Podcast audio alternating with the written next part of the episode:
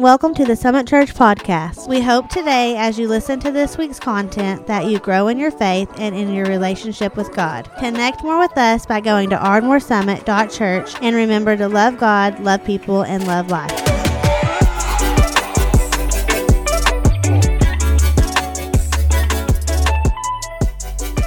If you have your Bibles, why don't you open up with me to the book of Colossians? You go to that next slide. I want to preach to you a message today entitled Slow and Steady. Slow and Steady. Now, I'm going to preach this message fast. No, I'm not. Uh, but we're going to we're to talk today about something that I honestly had not planned to preach this particular message this week.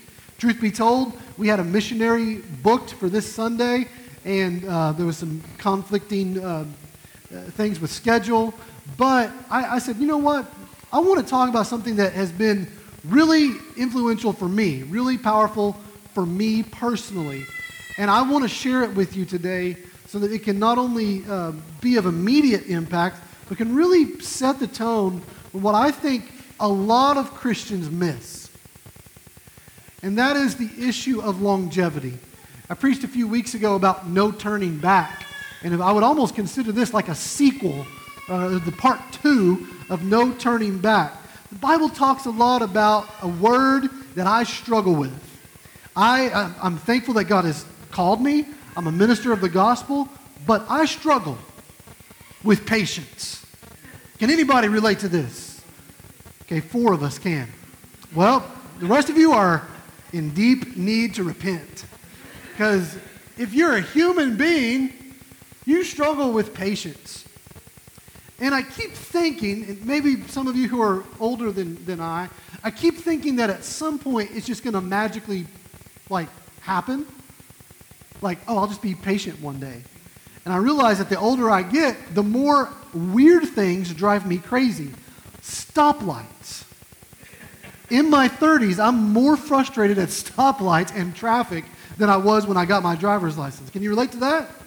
It's funny how the older you get, there's just certain things that just, ah, I, I struggle with patience. But the Bible talks about patience being a fruit of the Spirit. And patience is not just something that I guess we have to have because God says, and that's the way it is. Patience actually does something in us that shapes the way we live. And so I want you to look up here at the screen. We're going to look at Colossians chapter 1, verse number 9. If you go to that next slide, this is what the word of the Lord says. And so, from the day we heard, we have not ceased to pray for you, asking that you may be filled with the knowledge of his will and all spiritual wisdom and understanding, so as to walk in a manner worthy of the Lord, fully pleasing to him, bearing fruit in every good work and increasing in the knowledge of God. Verse 11, being strengthened with all power according to his glorious might for all, listen, endurance and patience with joy giving thanks to the Father who has qualified you to share in the inheritance of the saints in light. He has delivered us from the domain of darkness and transferred us from the kingdom, us to the kingdom of his beloved Son. I love that scripture because it says, I want you to have endurance and patience. But if you notice the first phrase, it says, We have not ceased. So there's something about slow and steady, which is we are continually striving. We're continually working towards something. We're not taking breaks. We're, we're on the clock all the time. And yet, he also says, and I love this phrase, for all endurance and patience with joy. I want to talk to you today about the, the importance of having a mindset of slow and steady. Of course, when you were a little child, you learned the, the story of the tortoise and the hare the hare, not the, not the rabbit, the hare, right? And, and when you learn, you learn the principles, right? It's like the rabbit goes off, the hare goes off, is boom, boom, boom. He's going real fast. He thinks, oh, I've got this. And who wins the race? Tortoise. And you say, are you really going to preach that message? I want to tell you something. I've been reading this book. God does some things quick. Like like suddenly. Like you read the first couple pages of the Bible, boom, boom, boom. You read the last pages of the Bible, boom, boom, boom. Almost everything in between is deliberate, decisive, intentional, methodical, slow, right? And so let's talk about this principle. If you go to that next slide, I think I have a picture up here. If you go to that next slide, this right here is the route map for the tallest freestanding mountain in the world, Kilimanjaro. It's in the nation of Tanzania. We love Tanzania, amen? Mambo Jambo. Amen. That means hello. Right? Okay, there we go. I didn't know if anybody knew uh, Swahili or not, but there we go. Uh, that's all I know, by the way. Uh, these are, this is the mountain, and these are all the, uh, the routes to go up that mountain. Now, many, many people uh, attempt to summit Kilimanjaro each year. But depending on the route, depending on the route you take and how long you do it, depends on the success rate. For example, a five day route, you do the five day route, then you have a 27% success rate. So roughly one out of four people actually make it to the top. Think about that. Five days, sounds like enough time to get up to the top. Three out of four drop out. It's too tough. It's a freestanding mountain. You start at sea level and go all the way up, right? But here's the crazy thing you go to six days, you pace yourself, the success rate goes from 27% to 44%. Isn't that pretty incredible? Let's go on. You go to seven day, you go to a seven day route, it jumps from 44% success rate to 64% success rate. Okay, so we're at seven days. Eight days. It's three more days than the five days, right? Eight days, you have an 85% chance of getting to the top. Nine days, over 95%. And really, most of those are due to other injuries besides um, the oxygen. Here's, here's what I'm trying to get at. Those who try to do it real, real quick, a few can, few have success, but most drop out. Most quit. Those who take their time, slow and steady, going a little bit each day. They're not doing nothing, they're going a little bit and stopping, a little bit and stopping. They're getting acclimated. You have a 95% success rate. There's the Marangu route up there. It's used by 40% of all hikers use one route, right? And it has the lowest success rate, about 30%.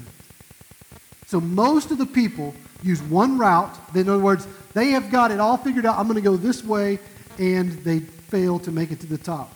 But the northern route is the longest in time and it's the longest in distance. It takes a minimum of nine days, but it has the best success rate over 95%.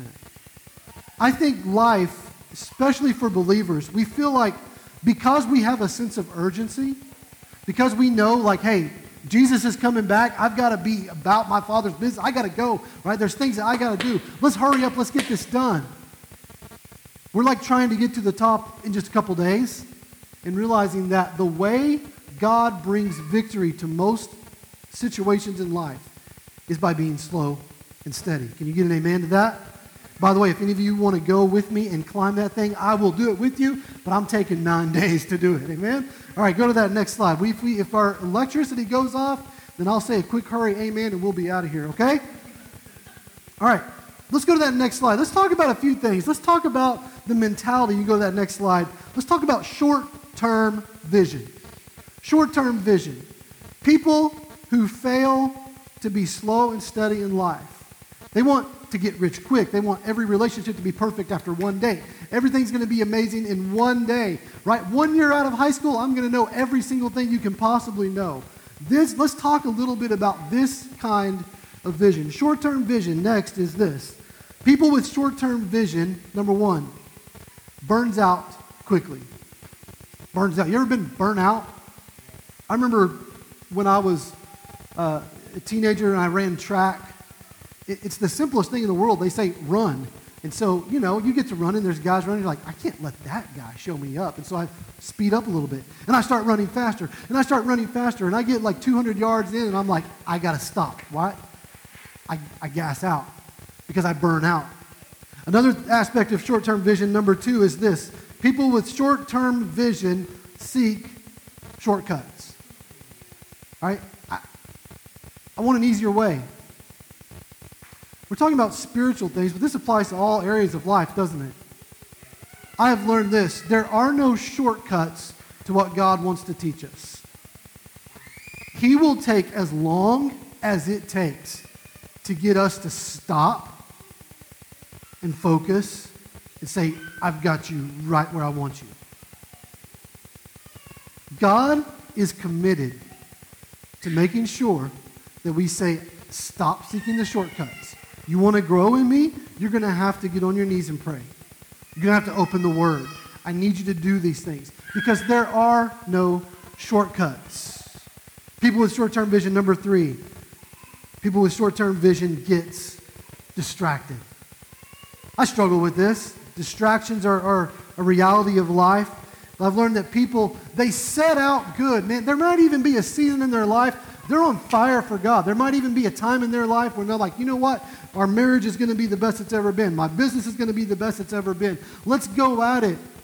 But something happens and they get distracted. A person, a situation, whatever, your past. And people with short term vision, they burn out quickly, they seek shortcuts, and they get distracted. And I want to just say this for you and your relationship with the Lord. Let me just tell you this. I want you to be on fire for Him, but have the long term vision so that you don't burn out, right? Uh, uh, and don't seek shortcuts. Stop seeking shortcuts with the Lord.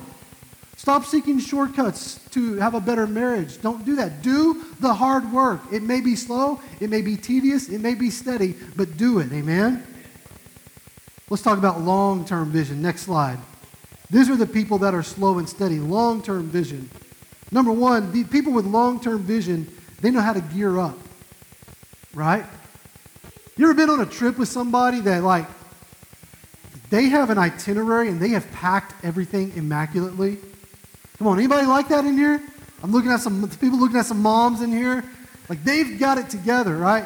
You go on a camping trip with guys, like, I think I put my tent.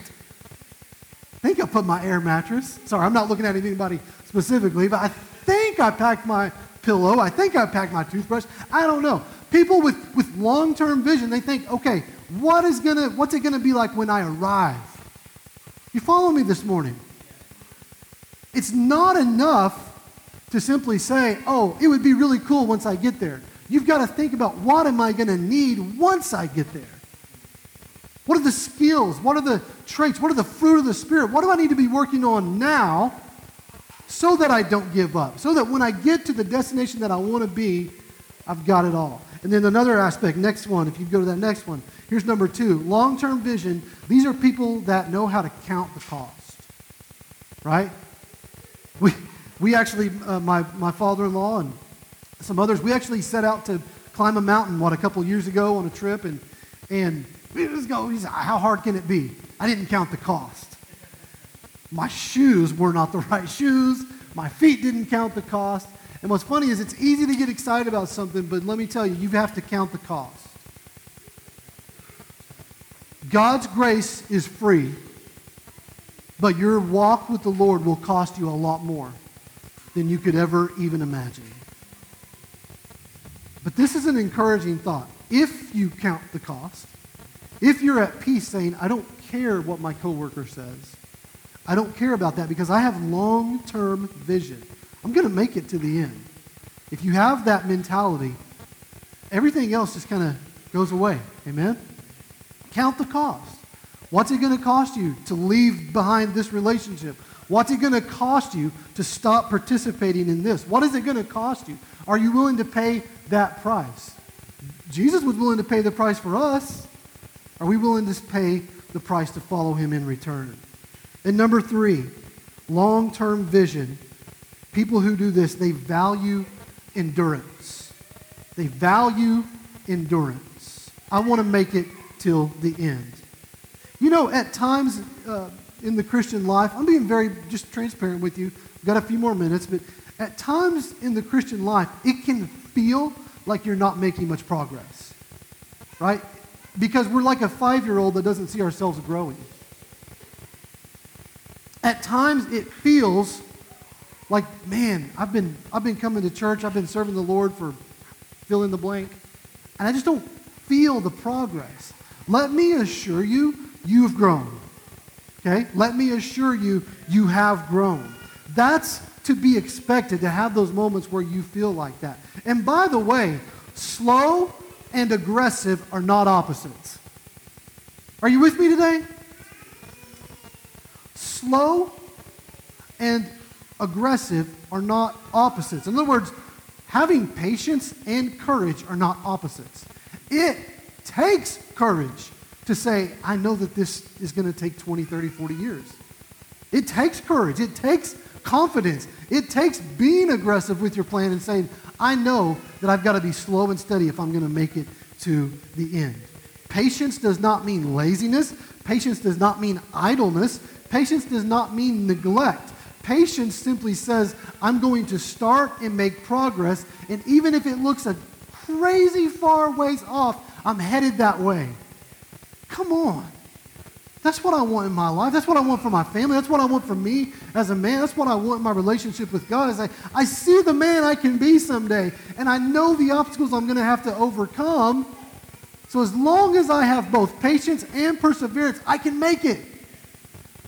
I can make it. Amen. Lastly, this morning, let's go over a few examples. You can go to that next slide. Here's a few biblical examples to, to really set the tone for, for for what this means in our daily lives. Number one is this. You can go to that next slide. Farmers planting crops. How many of you have ever planted something? Right? You put the seed in, you count to five, and there it is. No, you plant the seed and you stare at it and go, uh, move some dirt around.